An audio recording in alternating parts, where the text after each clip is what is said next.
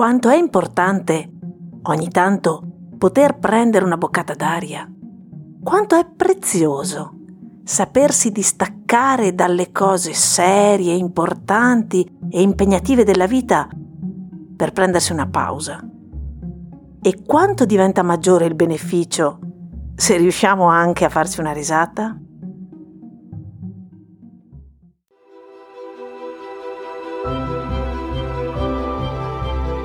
Sono Silvana Poli, docente e narratrice di letteratura italiana e questo è Letteratura Passepartout, il podcast che aprirà per te le porte dove sono custoditi i significati che i grandi hanno nascosto nelle loro opere.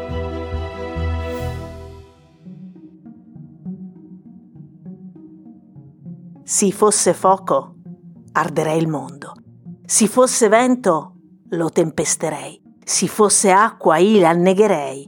Si fosse Dio, manderei in profondo. Si fosse Papa, sarei allor giocondo che tutti i cristiani imbrigherei. Si fossi imperator, sai che farei? A tutti mozzerei lo capo a tondo. Si fosse morte, anderei da mio padre. Si fosse vita, fuggirei da lui. Similemente faria da mia madre. Si fosse cieco, come sono e fui, torrei le donne giovani e leggiadre, e vecchie laide lasserei altrui.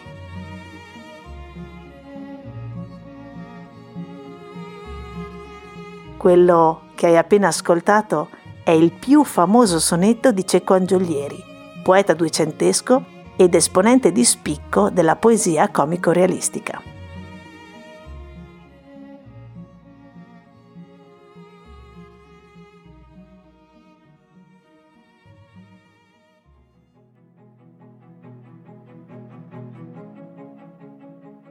Oggi voglio parlarti di un genere di poesia che è poco studiata a scuola, che però è stata molto importante per lo sviluppo della poesia italiana, ma che soprattutto è allegra e divertente. Si tratta della poesia comico-realistica, un genere praticato da molti poeti vissuti tra 200 e 300, tra i quali spicca anche il nome di Dante Alighieri. Ti sembra strano che il poeta della Divina Commedia il poeta che ha portato la lingua italiana a raggiungere vete ineguagliabili si sia dedicato anche a composizioni di basso livello? Beh, la realtà è che la poesia che appartiene a questo genere non è affatto di basso livello. Infatti la forma di questi sonetti è elevatissima e i poeti si sfidavano allora in gare poetiche. Affrontavano però temi leggeri perché l'intento era quello di mostrare le loro abilità. E così in Toscana, nella seconda metà del 200, si assiste ad una sorta di contrapposizione tra due diverse correnti poetiche. Da una parte troviamo i toni elevati della poesia dello stil novo, dall'altra abbiamo la poesia comico-realistica che celebra il gioco, il piacere erotico, il gusto della tavola e del buon vino. È come se i poeti, che stavano costruendo un nuovo stile poetico elevato e raffinato, si divertissero a scrivere poesie a tema basso e anche spesso volgare. In queste liriche non si parla solo di amore, ma si affrontano anche temi politici. Si usa spesso anche l'ingiuria verso gli avversari. Si gioca deridendo amici e parenti e si usa una critica sottile e affilata nei confronti dei privilegi del clero. Nella tradizione medievale esisteva già un'esperienza di poesia di tipo comico che era nata proprio nell'ambiente monastico. Hai mai sentito parlare dei clerici vagantes? Con questa espressione che possiamo tradurre proprio con chierici vaganti, sono definiti quegli studenti girovaghi che dopo il mille si spostavano per l'Europa per approfondire la loro formazione. Praticavano la cosiddetta peregrinazio accademica, cioè seguivano le lezioni che interessavano loro di più nei diversi centri universitari. Erano chierici e avevano ricevuto gli ordini minori, per questo godevano quindi dei privilegi ecclesiastici. Qual era il vantaggio, ad esempio, di questi studiosi, di questi clerici vagantes? non erano obbligati a frequentare la stessa università, ma potevano seguire i loro maestri nei loro spostamenti. Oltretutto questi studenti potevano seguire le lezioni in diverse città perché ovunque in tutta Europa le lezioni si tenevano in latino. La mobilità dei docenti e degli allievi era garantita dal fatto che tutti fossero chierici e, in quanto chierici, godevano di una posizione di prestigio nelle città medievali. Molti di questi erano stranieri e potevano girare liberamente e si dedicavano a attività varie. Spesso questi clerici si dedicavano a fare delle vivaci parodie dei testi religiosi. Riscrivevano testi legati alla liturgia, ma in chiave assolutamente goliardica. Una testimonianza di questo fenomeno ci arriva dai Carmina Burana, un insieme di testi poetici medievali dell'undicesimo e XII secolo che sono stati trovati in un convento benedettino in Baviera. Questi testi, scritti in latino e in altre lingue medievali, trattano di argomenti molto diversi tra loro. Questo dimostra quanti argomenti trattassero i clerici vagantes nei loro vagabondaggi. In questi testi troviamo gli inni a Bacco, dio del vino, dio del piacere dei sensi e del divertimento. Troviamo canzoni d'amore, canzoni erotiche. Troviamo parodie blasfeme della liturgia, troviamo discorsi a rifiuto della ricchezza, troviamo una condanna pesante verso la Chiesa di Roma, interessata solo al potere.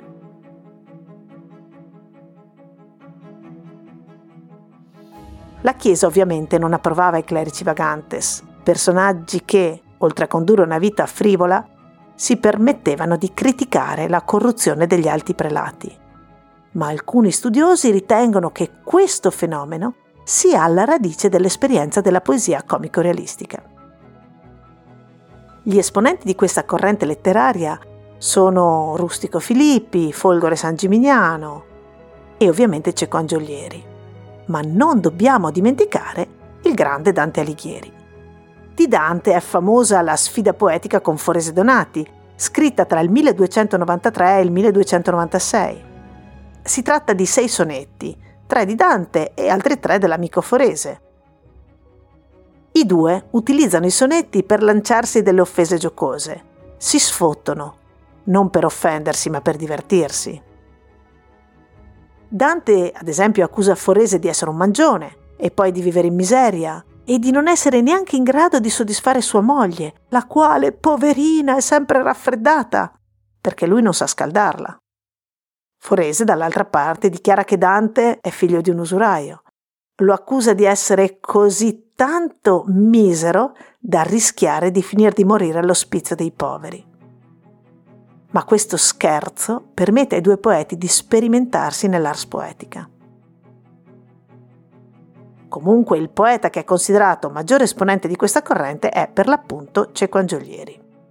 Cecco è diminutivo di Francesco, di lui abbiamo poche informazioni. Sappiamo che nasce a Siena nel 1260, vive una cinquantina d'anni. Cecco Angiolieri nasce in una famiglia particolarmente benestante. Suo padre era banchiere e fu un uomo politico di spicco, tanto da essere nominato priore per ben due volte.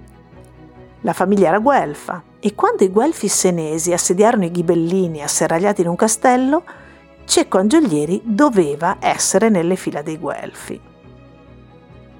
Ma il giovane Angiolieri non amava molto rispettare le regole. Infatti, da alcuni atti emerge che il giovane Cecco Angiolieri preferisse andare a spasso che rimanere al suo posto, perché risulta che fu più volte multato per essersene andato senza licenza.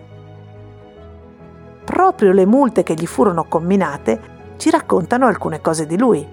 Fu multato, ad esempio, per aver violato il coprifuoco notturno e anche per aver preso parte a un tafferuglio che aveva portato al ferimento di un uomo. Sappiamo anche che Cecco Angiolieri partecipò alla battaglia di Campaldino e qui conobbe Dante Alighieri. Della relazione tra Cecco Angiolieri e Dante Alighieri troviamo molte tracce nei sonetti che il poeta senese scrisse. In molti sonetti Cecco Angiolieri parla di Dante oppure si rivolge direttamente a lui. Dell'Angiolieri sappiamo anche che era stato bandito da Siena per una questione politica e sappiamo anche che lui si oppose alla politica e si proclamò libero e indipendente. Cecco Angiolieri ebbe cinque figli e quando morì i figli rinunciarono all'eredità del padre perché era gravata da troppi debiti. Dalle informazioni che ci sono arrivate sappiamo che ebbe una vita avventurosa, che amava particolarmente il gioco, ma sappiamo anche che non disdegnava tutti gli altri piaceri della vita. Sono un centinaio circa i suoi sonetti, dai quali emerge chiaramente la sua scelta poetica, quella del contestatore irriverente dello stil nuovo. Una delle poesie famose che è Becchina Amor è un sonetto costituito da un dialogo, una botta e risposta tra Cecco e la sua amante Becchina. Tutti i 14 versi del sonetto raccontano il dialogo tra i due. Becchina ha saputo di essere stata tradita e quindi arrabbiata. Per questo lui supplica il suo perdono, ma lei è irremovibile. Quando lui la implora, lei gli risponde per le rime. Quello che è evidente è che Becchina abbia una dialettica molto arguta, ma emerge anche quanto lei si diverta a tenerlo sulla corda. Le figure retoriche più utilizzate sono l'iperbole oppure le similitudini audaci e le metafore sono spesso volgari ma quello che emerge è che la forma di questi sonetti rispetta tutte le convenzioni letterarie e risponde alle regole metriche e retoriche. La poesia ascoltata all'inizio della puntata è molto famosa e molto comune. Si tratta di un sonetto costruito tutto sul periodo ipotetico dell'irrealtà e ogni frase inizia con le parole se io fossi. Nella prima strofa tira in campo gli elementi se il poeta fosse fuoco, brucerebbe il mondo. Se fosse vento, lo colpirebbe con tempeste. Se fosse acqua, lo annegherebbe. E se fosse Dio, lo farebbe sprofondare. Nella seconda strofa prende in considerazione i due poteri medievali, il Papa e l'Imperatore, e procede con le sue ipotesi iperboliche. Se lui fosse il Papa, si divertirebbe a mettere nei guai tutti i cristiani, mentre, se fosse imperatore, taglierebbe la testa a tutti. Dopo le autorità del mondo, il poeta guarda i suoi genitori, due persone fedeli e onesti che nella vita avevano fatto voto di praticare e testimoniare la rettitudine. Il poeta dichiara che se lui fosse la morte, andrebbe dai suoi genitori e se invece fosse la vita, fuggirebbe lontano da entrambi e con questa terza strofa si conclude il suo iperbolico periodo ipotetico delle realtà. Torna quindi alla sua realtà e nella quarta strofa dichiara che se fosse lui Cecco Angiolieri, esattamente quello che è e che è sempre stato, allora vorrebbe prendersi tutte le donne belle e giovani per lasciare agli altri quelle vecchie. Il testo si presenta quindi come uno scherzo decisamente irriverente, presentato però con una forma raffinata ed elegante. Quella insistente ripetizione anaforica, se io fossi, assume un po' la forma della litania, della preghiera, e la sua aggressività cresce a dismisura in un delirio di onnipotenza sempre più evidente. Ma quella che può sembrare aggressività crescente si rivela essere, nell'ultima strofa, come un gioco, una burla scanzonata con la quale il poeta sembra fare l'occhiolino al lettore. In quel momento tutta l'aggressività del poeta si scioglie in una sonora risata e nell'affermazione dei suoi intenti reali, cioè godere dei piaceri materiali della vita come quello di stare con le belle donne. Di tutte le ipotesi, l'ultima è quella realistica, quella quindi che riporta il discorso sul piano della realtà. È l'ultima strofa che dà il senso a tutto il sonetto quella che prima sembrava un'invettiva, si rivela essere solo autoironia, perché dopo aver desiderato di bruciare il mondo, beh, deve accontentarsi di sedurre qualche popolana quando non è al verde. Per quanto riguarda lo sfogo nei confronti dei genitori, Sicuramente i suoi genitori avevano chiuso le corde della loro borsa per evitare di finire in miseria a causa degli sperperi del figlio. Ma non bisogna pensare che lui fosse realmente arrabbiato coi genitori o che il dialogo serrato con la becchina testimoniasse le sue tensioni coniugali. Per quanto lui sia stato un uomo di temperamento irruente, un uomo che non sopportava le imposizioni, nei suoi sonetti lui gioca, si diverte, solo con l'intento di capovolgere le immagini della donna Angelo testimoniata dallo Stil Novo. Se vuoi avere altre notizie su questo argomento, sulla pagina dedicata del mio sito puoi trovare altre informazioni, ti lascio il link in descrizione. Ma qual è allora il messaggio prezioso ancora oggi per noi? Beh, in questo caso il significato a mio avviso non è nascosto, è decisamente palese. Infatti, nella vita noi facciamo tante cose serie, Lavoriamo, ci prendiamo cura dei figli, dei genitori, degli amici, siamo spesso impegnati. Però anche noi ogni tanto abbiamo bisogno di leggerezza e di allegria. Ecco che questi poeti ci invitano a scherzare, a ridere, a giocare, anche a prenderci in giro bonariamente. Perché il sale della vita a volte si trova a pizzichi nei semplici piaceri di ogni giorno.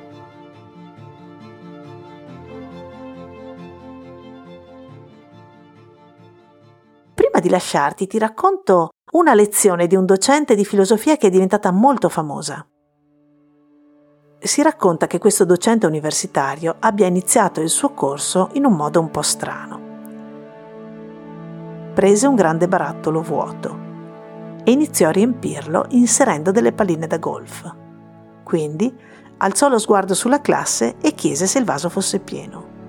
Gli studenti annuirono. Quindi il docente prese delle biglie, le palline di vetro, e ne inserì molte nel barattolo che andarono a riempire gli spazi lasciati dalle palline da golf. Il professore chiese quindi agli studenti se il barattolo fosse pieno e loro annuirono nuovamente. A quel punto prese un sacchetto di sabbia e iniziò a versarla dentro il vaso. I piccoli granelli andarono a riempire gli interstizi tra le palline e le biglie. Il docente ripeté di nuovo la stessa domanda e gli studenti annuirono adesso ancora più decisamente. A quel punto il prof si fece portare due caffè e con sommo stupore di tutti versò il contenuto delle due tazzine nei vasi. Davanti alla classe incuriosita, il docente spiegò il senso del suo esperimento. Le palline da golf rappresentano le cose importanti della vita, come la famiglia, i figli, la salute, gli amici. Sono cose che riempiono le nostre vite e sono importanti, anche se perdessimo tutto il resto, le nostre vite sarebbero ancora piene. Le palline di vetro invece rappresentano altre cose importanti come il lavoro, la casa, la macchina. La sabbia rappresenta tutto il resto, le piccole cose. Se noi prima di tutto mettessimo nel barattolo la sabbia, non ci sarebbe posto per le cose importanti. E anche nella vita, dice il professore, se noi sprechiamo tempo solo nelle piccole cose non riusciremo mai a realizzare i grandi progetti. Quindi il messaggio che voglio darvi, dice il docente guardando la classe, è occupatevi prima delle cose importanti. A quel punto il docente smise di parlare. La classe rimase in silenzio, fino a quando uno studente non chiese Professore, ma e che cosa rappresenta il caffè? A quel punto il docente finalmente sorrise e rispose Beh ragazzi, per quanto la vostra vita sia piena, ricordatevi, c'è sempre posto per una tazza di caffè con un amico.